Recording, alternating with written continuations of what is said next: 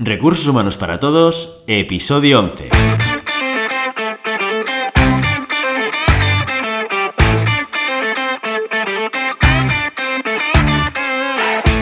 Bienvenido a Recursos Humanos para Todos, tu podcast semanal sobre recursos humanos. Podcast que podrás encontrar en iVoox, Spotify y iTunes, y en nuestra página web www.sdhumancapital.com, donde también encontrarás más contenido en nuestro blog e información sobre nuestros servicios. Este podcast está pensado para profesionales de recursos humanos, gerentes o jefes de equipo, y podrás encontrar técnicas, consejos, ideas, conceptos y noticias sobre la gestión de personas, eso sí, con un enfoque práctico y aplicable. Mi nombre es Guillermo, socio en SD Human Capital, y conmigo hoy me acompaña Ramoni, socia y compañera en SD. Hola Ramoni, ¿qué tal? Hola, muy bien, Guillermo. Muy bien, en el episodio de hoy Hemos pensado eh, centrarnos en desarrollar el concepto eh, que se conoce desde el anglicismo como el MBO, el Management by Objective, o la gestión por objetivos. Un poco la idea es desarrollar qué es un MBO, una gestión por objetivos, para qué sirve y cómo se puede desarrollar o implementar en, una compañía. perfecto. La idea es entender un poco para qué nos sirve eh, poner en marcha un sistema de, de MBO en nuestra organización, ¿no, Guillermo? Porque al final hay que tener claro qué es un MBO, ¿no? que es el sistema que nos ayuda a definir eh, los objetivos para eh, alinear a nuestros empleados y a toda la organización hacia eh, ese objetivo común, hacia la estrategia de la empresa. ¿Sí? Sí, de alguna manera el sistema de gestión por objetivos es una, un arma de doble filo. ¿no? muchas veces eh, el, gran valor que puede aportar es justamente el que, el que estabas comentando, alinear, focalizar, tiene un impacto muy potente cuando está bien implementado hacia la focalización de las conductas de las personas, porque de alguna manera incluso cuando tú lo apalancas con un sistema de política retributiva, eh, tiene un sistema de incentivación que hace que la gente pues, se enfoque en aquello que tú has definido como pues, objetivo. Pero por otro lado, el, gran contra que tiene es que mal definido se puede convertir en, en un agujero de pérdida de dinero sin sentido. ¿no? la base un poco de, de, la medición de la calidad de un sistema por objetivos podría ser perfectamente el hecho de eh, analizar si la implementación del sistema de gestión por objetivos es autorremunerado o no. Es decir, cuando yo, cuando lo juntamos con política retributiva siempre, ¿eh? planteando desde esta perspectiva, cuando yo defino objetivos para un equipo y le añado un incentivo económico, si la compañía consigue los objetivos y yo estoy pagando ese incentivo, debería ser capaz de cubrir ese incentivo con el sobrebeneficio de la compañía. Si esto sucede de esta manera, quiere decir que yo probablemente haya definido correctamente los objetivos. Si no sucede de esta manera, como pasa en muchísimas compañías en las cuales no se consiguen los objetivos de negocio, pero se están pagando al 100% los incentivos de, del MBO, del sistema de gestión por objetivos, quiere decir que hay un gap, hay algo que está mal, que está mal definido. No debería de suceder de esta manera. ¿De acuerdo? Por tanto, es un arma de doble filo. Es un arma que nos puede ayudar como decíamos, si lo tenemos bien definido. O sea que para eso hay que tener muy claro cómo se deben definir estos objetivos, pero sobre todo hay que tener muy claro cómo queremos alinear, es decir, hacia dónde vamos, cuál es nuestra estrategia como empresa y cuál es nuestro objetivo principal y cómo tenemos que hacer descender esos objetivos en cascada hacia el resto de áreas, departamentos, personas, ¿vale? Para que así al final ese objetivo eh, que decimos o ese incentivo sea realmente, eh, nos ayude a alinearnos y a conseguir eh, realmente los objetivos y la estrategia de la empresa. ¿Vale? Entonces, eh, ¿cómo podemos hacerlo, Guillermo? ¿Qué es lo que dirías? Porque hay una, pregunta que tú has dicho ahora un tema, has hablado de, que vamos a verlo desde la política retributiva, desde esa perspectiva, pero nos han preguntado en varias ocasiones si realmente es necesario y obligatorio que un envío esté eh, ligado a un incentivo salarial. No es necesario ni obligatorio que esté vinculado a un incentivo. Sí que es verdad que en la medida en la cual tú pones incentivo económico, la potencia del impacto del sistema de gestión por objetivo es mucho mayor. También es cierto que en la medida en la cual los puestos de trabajo son más operativos, más difícil es poder definir objetivos que tengan esta vinculación de impacto sobre el negocio, la que te comentaba yo antes, ¿no? Es decir, cuanto más operativo, más difícil es que te ponga un objetivo que realmente esté reflejando que cuando la compañía excede los, los, eh, objetivos de beneficio, yo te esté pagando este incentivo. Por eso muchas compañías marcan dentro de su política retributiva una línea eh, que, define a una serie de colectivos vinculados a un variable con un sistema de gestión por objetivos, pero al resto de la organización también con un sistema de gestión por objetivos sin incentivo. Porque al final, el, marcar un objetivo no deja de ser eh, una, herramienta de gestión de personas. Eh, yo puedo, y lo hemos comentado seguramente en, diferentes posts dentro del blog, o, incluso cuando hablamos de la, de la parte de selección, ¿no? Eh, yo puedo hacer una definición de las funciones y responsabilidades de un puesto de trabajo y eso está muy bien porque de alguna manera define cuál es el marco de, ese puesto dentro de la organización, pero no me puedo quedar ahí, no, no, puedo solamente definir responsabilidades y tareas, ¿no? Yo tengo que tener la capacidad de poder valorar y medir en qué medida yo estoy cumpliendo con esas tareas, que no quiere decir si las cumplo o no las cumplo, sino cuál es el grado de cumplimiento de esas tareas, ¿vale? Y de ahí la entrada de los sistemas de gestión por objetivos con retribución y retribución y luego la vinculación a todo lo que es la parte de evaluación del desempeño. Claro, al final nos ayuda a focalizar un poco a, nuestros empleados y a las personas. Todos necesitamos saber qué es lo que se espera de nosotros en una organización. Con lo cual, en la medida en que nos marcan estos objetivos, nosotros eh, así nos motivamos y tenemos la capacidad de, saber si estamos cumpliendo o no estamos cumpliendo con aquello que se nos pide.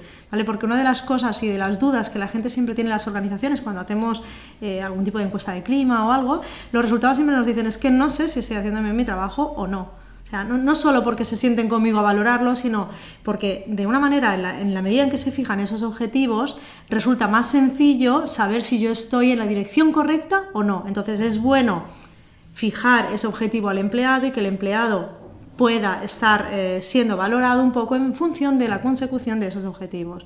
¿vale? O sea que tiene esa doble, esa doble intención que puede ser, como tú dices, con esa parte de retribución variable o no. De todas maneras, en cualquier caso es positivo establecer este sistema dentro de una organización porque va a ayudar. Sí, es positivo y yo te diría que incluso es necesario.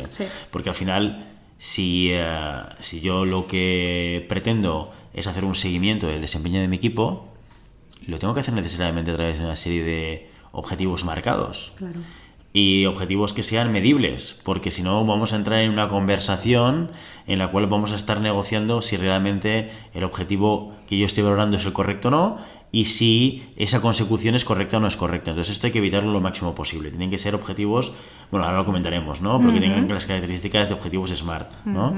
Eh, y eso nos va a permitir de alguna manera reducir el grado de discusión o de negociación cuando vayamos a estar midiendo ese indicador. ¿Eh? con, nuestro equipo. Pero sí, es una herramienta muy, muy potente. Ahora hay que hacerla bien. Eh, hemos conocido muchos casos en muchas organizaciones en los cuales eh, la gestión por objetivos es más una filosofía, una voluntad, hay una voluntariedad de que esto funcione con una serie de objetivos, pero en la realidad, ahora, a la hora de aterrizar esas responsabilidades en indicadores, o bien no hay una vinculación directa, o bien el objetivo para el indicador está mal definido, o bien incluso esos objetivos pueden llegar a ser contradictorios con objetivos de otros departamentos o incluso, peor todavía, con los objetivos de la propia organización. O sea, aquí hay que hacer una especie como de proceso que te garantice que el sistema de gestión por objetivos está bien definido.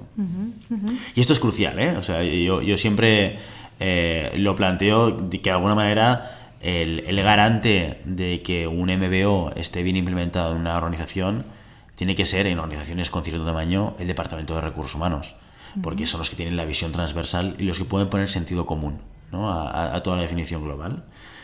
Pero si nos planteásemos ahora, como nos planteamos con muchos clientes, eh, cuál es el proceso que deberíamos seguir para implementar desde cero un sistema de gestión por objetivos, de alguna manera podríamos identificar fases muy diferentes. ¿no? Hay, hay, una primera parte que es muy metodológica, muy de estructura, tenemos que definir, tenemos que clarificar cuántos objetivos queremos, cuál es el nivel del objetivo, si tiene que ser estratégico, si tiene que ser de área, si tiene que ser individual, qué pesos deben tener. Todo esto apunta hacia método. El método es importante, pero no es lo más importante de todo el proceso de MBO. Lo más importante es el trabajo que se genera en el, día a día cuando definimos. ¿eh? Pero este método nos va a permitir, por lo menos, garantizar cierta equidad. ¿No? Aunque muchas veces vamos a, ma- a manejar estructuras diferentes de MBO en función de la categoría del puesto de trabajo o en función de el nivel estratégico de la compañía, sí que es verdad que por lo menos eh, definiremos unas bases que nos permitirán decir, bueno, pues eh, a este grupo, a este colectivo de puestos de trabajo, le vamos a asignar este tipo de estructura de MBO, porque tiene más sentido, porque está más cerca de la estrategia y por tanto ahí los vincularemos pues en la mitad de sus objetivos a objetivos de compañía, ¿no? Lo que decíamos antes, en la medida en la cual es más operativo el puesto, el peso sobre la estrategia es menor, por lo tanto tiene sentido que cambies ese mix de estructura, ¿no? Perfecto, con lo cual empezaremos por la estructura, ¿no? Definiendo cuál es la estructura del MBO, es decir, cuántos objetivos eh, va a tener cada una de las personas Eso es, y de qué nivel va a ser cada uno de esos objetivos. efectivamente. Y luego el peso que queremos darle a cada uno, es decir, si es un objetivo estratégico, qué peso va a tener en el total. ¿Vale? De ese 100%, a lo mejor el 30% va a pesar el objetivo estratégico, después el objetivo de área, cuánto va a pesar, un 10, un 15, un 12. Eh, si hay departamentos, también, pues si hay un objetivo de departamento, dos. Y después objetivos individuales. Y una pregunta clave, ¿cuántos objetivos podemos recomendar que tengan. Porque claro, aquí decimos, vale, mm, puede, pueden haber hasta cuatro niveles, o depende de la estructura de la empresa, tres, cuatro niveles, lo normal, pero ¿cuántos objetivos para cada uno de estos niveles? Porque luego puede ser un sistema inmanejable. Lo que tenemos que hacer son sistemas sencillos, que sean fáciles luego de medir y de seguir, para que no caigan en el olvido y en la dejadez. Sí, nosotros normalmente estamos recomendando siempre entre 3 y 5 objetivos por persona. Pero por eso, porque en la medida en la cual tú vas poniendo más objetivos, recordemos lo que hemos dicho al principio, ¿para qué sirve un MBO? Para focalizar. Correcto. Si pongo muchos objetivos, estoy rompiendo una de las bases del sistema. Por tanto, eh, la persona mm, en el día a día, cuando mire su esquema de objetivos, dirá, ostras, pero si me tengo que, que- que focalizar en 7, 8, 10 puntos, mi esfuerzo se va a diluir. ¿Vale? Este, es- este sería un ejemplo de mala implementación de un sistema de gestión por objetivos. Un sistema de gestión por por objetivos que acabe en eh, una, una lista de objetivos inmanejable. Entonces pierde completamente el sentido. ¿De acuerdo? Y todo lo contrario, cuando tienes pocos objetivos, consigues la fuerza de la focalización, lo cual no es fácil, porque la realidad es que cuando estamos manejando un periodo de tiempo tan largo como 12 meses, sí que es verdad que a veces se nos hace difícil ¿no? poder plantear pocos objetivos. ¿vale? Es un ejercicio de síntesis que es complejo. Y yo lo entiendo y muchas veces nos encontramos con este tipo de conversaciones con responsables de, de equipo porque no se ven capaces de hacer esa síntesis. Pero es clave, es clave. Y esto sí que hay que forzarlo un poco. Y mira, te pongo un, un abanico entre 3 y 5, ¿no? Eh, pero, pero sí que realmente hay que forzar un poco a los responsables que sean capaces de poder definir eh, con, con mayor precisión un número de objetivos que sea manejable. Fijaros también que esto no solo afecta a los departamentos, afecta a la propia compañía. Cuando tú coges un negocio y tú le dices al responsable de negocio, planteame tres objetivos, te mira como, como si fuese marciano. ¿Por qué? Porque te dice, mira, los primeros los tengo muy claros, que es venta neta y EBIT. Esto es lo, lo- lo que cualquier negocio sí. va, va a tener más o menos claro, ¿no? Pero sí que es cierto que llegar a la venta neta y al EBIT puedes llegar desde diferentes maneras, de difer- desde diferentes vías. Puedes tener objetivos vinculados al crecimiento o puedes tener objetivos vinculados a la eficiencia de costes. Puedes tener una amalgama de acciones y de proyectos que hagan que realmente cuando te paras a pensar como director general te salga una lista muy, muy importante. Focaliza, focaliza. O sea, yo eh, recuerdo una frase de uno de nuestros profesores del MBA que nos decía, eh, las cosas importantes son aquellas donde estás poniendo el dinero, ¿no? Y, eh, y a veces es una manera muy buena de identificar qué es realmente lo importante. ¿Dónde vas a poner el dinero este año? ¿Dónde, te- dónde vas a arriesgar el presupuesto? Probablemente sea allí donde debas poner objetivos, ¿no? Entender en, en la medida en que cada uno de los departamentos o cada una de las áreas contribuye a que eso se consiga. Es decir, es entender primero hacia dónde vas, como tú dices, dónde voy a poner el dinero, dónde voy a poner el foco yo como empresa, ¿vale? Este año, y a partir de aquí, cómo mis áreas pueden contribuir, pueden ayudarme a que se consiga esto. Y a Claro, que de sería. haces bajar. Que efectivamente, esa sería como la segunda fase de cualquier proyecto de MBO. Vamos a plantearnos, una vez tenemos clara la estructura, hemos tomado estas decisiones de cuál es el esqueleto que debemos seguir, que me garantice la equidad, que tenga sentido para los colectivos a los que estoy trabajando, que tenga sentido los porcentajes de repartición, ¿de acuerdo? La segunda pregunta es. ¿De qué manera yo implemento la definición de los objetivos? Que esto es ya aterrizar el, el sistema en la realidad. Y lo que tú apuntabas, al final, al final hay tres esquemas, o sea, no, no, no hay mucho más, ¿no? Eh, por un lado podemos eh, definir los objetivos top-down, desde la dirección hacia abajo, y, y que cada responsable decida los objetivos del resto del equipo. Luego hay una manera participativa que es el bottom-up, que es, oye, que los equipos hagan una propuesta de objetivos y luego a partir de aquí vamos definiendo con exactitud cuál, cuál va a ser el objetivo más concreto. Y luego existe el mixto, ¿no? Que es, hay una parte de objetivos que es top-down y una parte de objetivos que es bottom-up, ¿no? ¿Y qué, Nosotros- recomen- qué recomendamos, Guillermo? nosotros siempre recomendamos un mix. Un mix. Eh, eh, creemos mucho que la participación de la gente es clave para, sobre todo para tener el- el, la, la motivación de cada persona del equipo. Aquí hay una parte que a veces eh, genera dudas cuando se implementa un sistema de MBO por parte de los directivos, que es, que es cuando se plantean si tienen que negociar los objetivos con su equipo. ¿vale? Pero aquí hay personas para, para todo tipo. Está, está el arriesgado y, y el optimista, normalmente gente de ventas, porque suelen venir con el perfil, ¿no? Que te dice, no, no, yo voy a crecer un 50%, el objetivo al 50%, ¿no? Pero luego está la gente conservadora, que siempre te va a decir que mm, el objetivo es inalcanzable o el objetivo no se puede cumplir, o eh, es que para cumplir este objetivo, como no depende de mí 100%, mm, yo no me puedo comprometer, ¿no? Entonces, estos son, serían dos extremos de, de respuesta o planteamiento de, de colaboradores frente a un sistema de gestión por objetivos, ¿no? Y estas barreras hay que romperlas, ¿no? Tenemos que ayudar al optimista a ser más realista y esta una de las herramientas es el histórico, ¿no? y, y esto también es cierto que en la medida en la cual vamos a ir utilizando un sistema de gestión por objetivos, generaremos un histórico. Aquí es muy importante tener claro una cosa que, que nos ha pasado ya en varias ocasiones y es eh, cuando han intentado aterrizar el, el hecho de la definición y la puesta en marcha de, de- objetivos, una de las cosas que pasa, una de estas barreras que nos encontramos es, es que yo eh, no tengo medido nada hasta ahora. Totalmente. ¿Mm? Y eso es una de las dificultades que realmente tenemos. Entonces hay que empezar y empezar a medir y entender qué es lo que podemos medir, porque claro, también tenemos como tú dices que ser realistas y decir, bueno, hasta dónde yo puedo poner en marcha mi MBO, porque si no puedo medirlo, si el objetivo ese Smart no es medible, para mí no tiene ningún sentido, porque entonces va a perder objetividad, va a ser algo totalmente subjetivo y a partir de ahí pierde sentido el sistema. Entonces tenemos que empezar y empezar a rodar y con el tiempo cada vez ir mejorándolo más. En la medida que empezamos a medir, empezamos a tener más visión y más análisis. ¿Vale? Con lo cual, esto también hay que entenderlo, que al, al inicio quizás los objetivos pues no sean, no sean 100% los que queremos y la- el- el- lo importante es empezar, que es lo que hemos dicho, lo importante es empe- empezar con lo que tú puedas medir y con el tiempo ya iremos mejorándolo. Sí, ¿Vale? sí, sí, yo, yo cuando, cuando nos hemos encontrado con clientes que nos planteaban estas preguntas, claro, pero es que, ¿cómo yo puedo definir si esto es mucho o esto es poco cuando estoy planteándome el indicador? Yo siempre les digo, chicos, no os volváis locos. O sea, Claro. vamos, vamos a partir de la información que tenéis, eh, que si no tenéis experiencia midiendo el primer año, pues levantaréis el dedo y, y en función de dónde sople el viento más o menos marquéis el objetivo. Eh, cla- claro que hay objetivos más fácilmente eh, medibles o eh, elegibles, ¿no?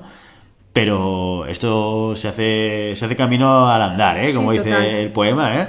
Pero sí que es verdad, o sea, en la medida en la cual tú vas a ir midiendo objetivos, vas a ganar un histórico y vas a aprender a saber qué es mucho o es poco. Sí que es verdad que deberíamos estar esperando por parte de gente senior una sensibilidad para definir ese objetivo mayor, porque en la medida en la cual yo tengo 20 años de experiencia, eh, por ejemplo, temas de recursos humanos, pues más o menos si alguien nos pregunta cuál es un time to recruit, que sería un indicador, un objetivo típico y tópico de un departamento de selección, deberíamos tener la capacidad de más o menos dar un indicador mm, cercano a lo que sería la realidad. Pero porque llevamos 15 años en el sector, lo hemos hecho durante mucho tiempo, y deberíamos haber sido capaces de generar este histórico desde nuestra experiencia, ¿no? Pero independientemente de esto, vamos a tener que ayudar y forzar y empezar a definir con los equipos para poder generar esa, esa mayor fiabilidad en el futuro. No tengamos miedo de hacerlo al principio. No nos volvamos locos de intentar eh, definir el objetivo perfecto, porque hemos hablado de los SMART, ¿no? Eh, eh, SMART es un concepto que está muy bien, la metodología está muy bien, pero es, no es fácil tampoco definir objetivos SMART. Sobre todo cuando no tiene histórico. ¿Cómo son? ¿Cómo son? Vamos a hablar un poquito. ¿Cómo son los correcto, objetivos correcto. SMART? ¿Cómo deben ser? Para los que no conozcáis el concepto de, de la metodología SMART, ¿no? La, metodología SMART al final son eh, cuatro, cuatro letras que nos ayudan a definir cuatro, dicho cuatro, son cinco, cinco letras, que nos ayudan a definir... Nos hemos comido una, no pasa nada. nos ayudan a definir eh, qué características debe tener un objetivo para que esté bien definido, ¿vale? Entonces, SMART sería la S de específico, ¿vale? Tiene que llegar al detalle, tiene que ser, tenemos que tener una definición del objetivo que sea entendible y que sea concreto. Concreto. Que no sea ambiguo, que no sea interpretable, ¿no? Por ejemplo, un objetivo sería time to recruit, sería un principio de objetivo, ¿vale? Pero ahí tenemos que, que bajarlo un poco más, ¿de acuerdo? Luego que sea medible, no van objetivos cualis, cualitativos aquí, necesitamos que sean cuantitativos, ¿vale? Porque los tendremos que medir, y los tenemos que medir con la mejor regla que podamos, y, la regla al final definirá si se consigue, si se supera o si no se consigue ese objetivo, ¿vale? Todo aquello que huela a un objetivo cualitativo, hacer bien tu trabajo. ¿Esto es un objetivo? Sí, pero no es un objetivo SMART, porque no es medible. Medible sería ¿Cuál es el grado de satisfacción de mis clientes respecto a mi servicio? Esto sería medible siempre y cuando tenga una herramienta que me lo permita medir y me, permita ponerle números a ese objetivo. Alcanzable, esto es una, la piedra de batalla del histórico que estábamos comentando hasta ahora, ¿no?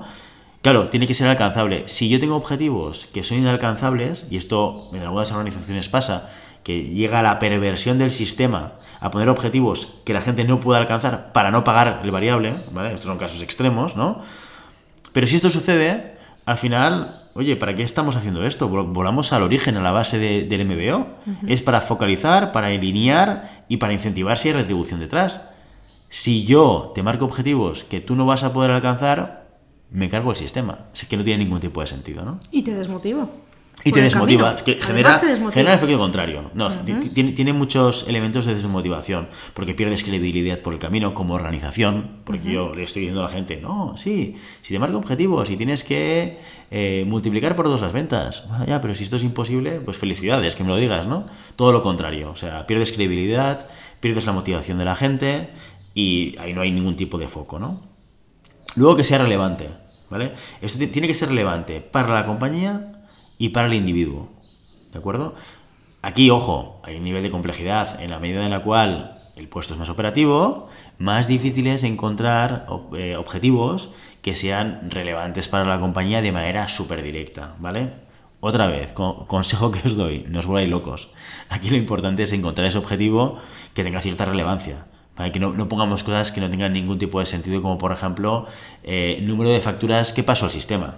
¿Vale? Que, a lo mejor esto no tiene ningún tipo de relevancia, porque aquí estás valorando volúmenes de trabajo, no la calidad del servicio. ¿no? Y, sí que seguramente podríamos encontrar en este caso concreto, que sería un objetivo de un departamento contable o de, un, de una persona de contabilidad, podríamos encontrar otro tipo de objetivos más, más relevantes que este. ¿no? También dependerá, como habíamos dicho antes, un poco de, de la estrategia. Resulta que este año estamos buscando la excelencia en el servicio, pues ojo con poner volumen volúmenes de, facturación, por ejemplo. Correcto. Eh, hay que tener cuidado. En cambio, si lo que queremos o tenemos un problema de, lentitud o que no damos suficiente servicio y resulta que eso es relevante o importante porque lo que queremos es doblar el número de facturas que metemos por lo que sea, a lo mejor eso nos interesa. O sea que hay que intentar un poquito alinear y ser consciente que lo que estamos poniendo nos va a servir para algo. Por eso el tema de la relevancia. Sí, yo creo que justo en la línea que tú estás comentando ahora, la relevancia ataca directamente a otra a otro fantasma del MBO que es los objetivos siempre tienen que ser los mismos,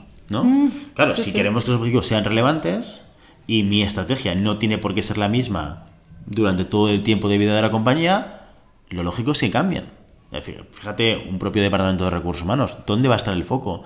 Si estamos eh, pasando vacas flacas, pues seguramente Time to Recruit no es una de mis prioridades en estos momentos porque voy a tener poca selección que hacer y a lo mejor mi foco va a estar en otro tipo de planes, en otro tipo de, indicadores. tiene que ser relevante. Y la relevancia tiene que ver con las necesidades de la compañía en el momento en el que estamos. ¿no? Igual índice de rotación, cualquier otro tema, cualquier otro factor o, o KPI que nos pueda servir alinearnos. Totalmente. Y la última letra, la quinta letra del SMART, que es la T, tiene que ver con la definición en el tiempo. Tenemos que delimitar cuándo vamos a medir ese indicador. Tenemos que decir, este indicador eh, es durante 12 meses, durante 3 meses, cada 4 meses. Hay que definirlo. Va muy vinculado esto con ser específico y medible. ¿vale? Ahí, eh, yo creo que el, el, obligarte a definir el tiempo cierra un poco el circuito de la especificidad, porque no solamente te digo el que voy a medir, sino te voy a decir durante cuánto tiempo lo voy a medir, ¿vale? Y evidentemente con la parte de la medición, ¿no? Que sea medible el objetivo. Esto, esto explicado parece súper sencillo de hacer. ¿eh? Yo os invito a que hagáis un ejercicio en cada uno de vuestros departamentos y áreas para poder definir cuáles son los objetivos para vuestro equipo, para vuestros colaboradores, porque cuando vamos a ir a la realidad y a poner en práctica estos objetivos SMART, luego no se hace tan, tan, tan sencillo, ¿no? Una de las herramientas que nos van a ayudar a esto, seguramente, si las tenemos, son las descripciones de puestos de trabajo. De alguna manera, de hecho, en muchos modelos organizativos de descripción de puestos de trabajo, acabamos añadiendo los KPIs, los eh, indicadores claves de desempeño, como parte de la descripción del puesto de trabajo. No tanto como una lista de indicadores que tengamos que estar midiendo constantemente, sino más bien como una lista de potenciales objetivos a utilizar en sistemas de gestión por objetivos. y, yo aquí, Guillermo, eh, me gustaría hacer un poco una puntualización, ¿vale? Y es el, el, hecho de hasta dónde tenemos que hacer bajar los objetivos. Porque yo me he encontrado diferentes casos, incluso áreas comerciales en las que me han dicho... Eh, que solo ponen objetivos individuales, por ejemplo, en otras que me han dicho que nunca llegan a los objetivos individuales, se quedan en los de departamento para fomentar la colaboración y la consecución hacia objetivos más eh, comunes. ¿Vale? Entonces, eh, el hacia, hasta dónde bajar, no sé cómo lo ves tú, ¿vale? pero yo para mí eso va un poquito en función de la cultura de la empresa también. Lo que es importante es que yo creo que eh, todas las empresas deben hacer el ejercicio de esta definición de objetivos como mínimo a nivel de objetivo estratégico, objetivo estratégico organizacional, ¿vale? Objetivo de área y o departamento, y eso es el mínimo que todo el mundo o toda la organización debería tener, y luego a partir de aquí decidir si realmente se quieren o no esos objetivos individuales, en función de la cultura que tenga cada organización. Yo para mí es, es no siempre eh, es necesario bajarlos a individuales, que además, de hecho, es, bastante complejo llegar a, nivel individual y esa, como decíamos, en, posiciones más operativas, eh, definir este objetivo SMART que esté alineado con la estrategia de la empresa no siempre es fácil y cuesta muchísimo. Entonces, a, a lo mejor es decir, bueno, pues yo necesito estos objetivos individuales como organización, nos hace falta para alinearnos sí o no, y en función de eso, llegar a definir, ¿vale? O sea que simplemente quería hacer esta puntualización, no sé cómo lo verías tú, si, si considerabas imprescindible llegar al objetivo individual, pero yo he podido ver que, que realmente no, no, siempre es necesario. Yo creo que depende, depende. Eh, que la respuesta estándar de consultor, ¿eh? depende. ¿De qué depende?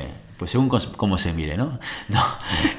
claro, aquí el tema es, eh, hay organizaciones en las cuales estábamos definiendo el MBO y, y, una de las palancas de desarrollo tenía que ver con la cooperación de equipos. Pues ahí lo ves que el MBO te tiene que ayudar a conseguir ese, ese objetivo. Objetivo de mejorar la cooperación. ¿A través de qué? Más objetivos transversales.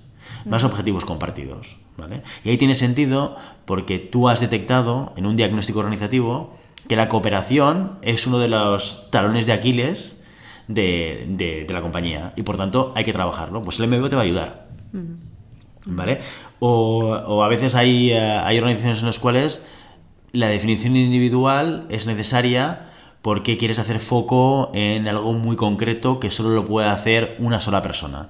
Pues eh, un eh, desarrollador de negocio en una geografía concreta que está en ese modelo de standalone Indiana Jones buscándose la vida. Pues a este tío mm, no, no te preocupes tanto de meterle objetivos grupales que a lo mejor sí, sí que merece la pena, porque siempre tiene que estar vinculado en cierta medida a lo que es la compañía, pero darle un peso específico sobre lo que tiene que hacer individualmente, porque ya es una posición en la que a priori va a haber mucho foco individual y mucho trabajo en solitario, ¿no? Con lo cual ahí yo creo que va a depender... mm, tenemos que, que- que entender que una organización no es un sistema estanco, es un sistema vivo y, y que requiere de flexibilidad por nuestra parte. Si me oyesen hace años ¿eh? diciendo esto, fíjate Ramón, ¿eh?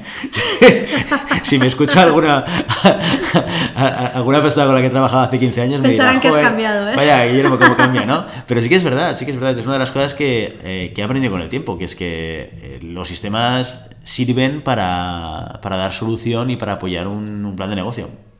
Si no sirven para eso, es, es un error, están, están mal, mal diseñados.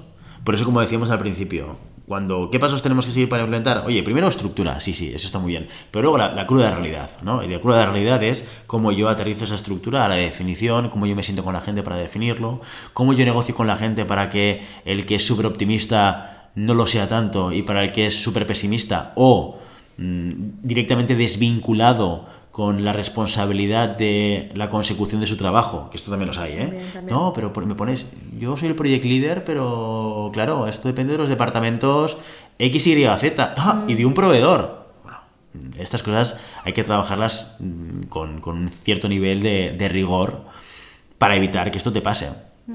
De hecho, pasa por conversaciones. ¿eh? Al final no hay más que conversaciones que son necesarias para la puesta en marcha de este sistema, en el cual todo el mundo pues, debemos eh, entender o, o debe entender un poquito hacia dónde queremos ir y por qué es necesario que esto esté en la organización y cómo contribuimos. O sea, lo importante aquí es que todo el mundo es relevante para la consecución de estos objetivos. Y eso es, eh, pues eso, sentarse, conversar, entender y llegar a un acuerdo. Sin duda, sin duda. Y luego, ¿cómo pasamos? A- nos queda por último la fase de, de análisis, Sí, de cómo vamos a medir que esto se, se cumple o no se cumple, eh, cuándo es, eh, si hay una- un incentivo ligado o no, a partir de cuándo lo conseguimos o a partir de cuándo lo, lo pagamos, del, del 100% de la consecución, del 80%, todo eso hay que tenerlo muy claro para tener luego esa capacidad de análisis de ver cómo está evolucionando. Y no nos tenemos que sentar de aquí a un año para ver cómo está yendo. Eso tiene que ser un continuo. Totalmente. Porque si hay algo que no está yendo bien,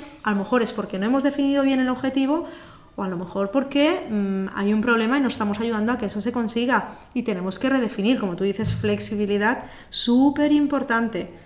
¿Vale? Porque el sistema no tiene que ser desmotivador, sino que tiene que ser incentivador en cualquiera de los casos. Sí, de hecho, uno de, las, eh, uno de los ejemplos que siempre ponemos cuando alguien nos pregunta, oye, ¿cómo puedo saber si mi objetivo está bien definido o no?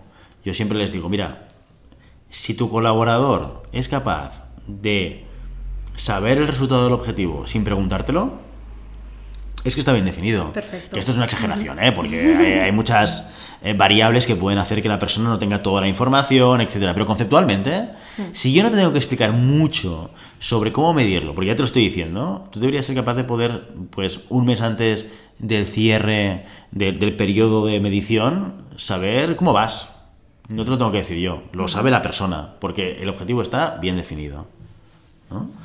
Y, eh, y ahí, y ahí, hay mucha, ahí hay- habría muchas cosas que explicar sobre el, el, la, con- la medición de la consecución del objetivo, porque hay diferentes metodologías de escalas, hay metodologías que son más agresivas, hay metodologías que son más exponenciales, todo depende un poco de qué queramos estar motivando ahí.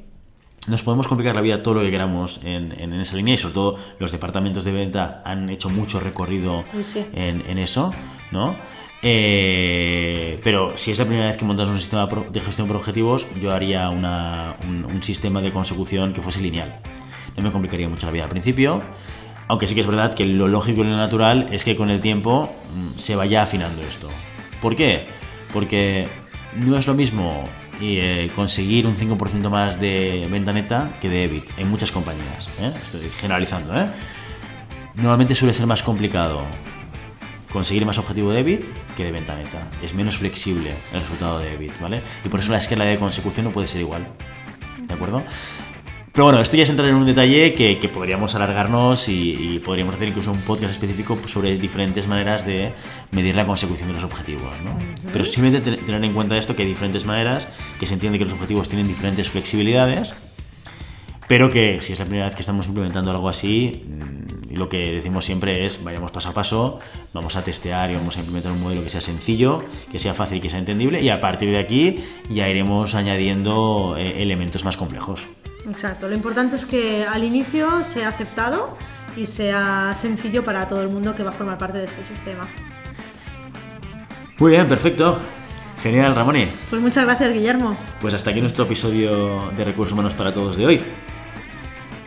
Solamente os queríamos eh, pedir y invitar a que os pongáis en contacto con nosotros, nos deis vuestra opinión y nos sugeráis temas o preguntas concretas que podáis tener.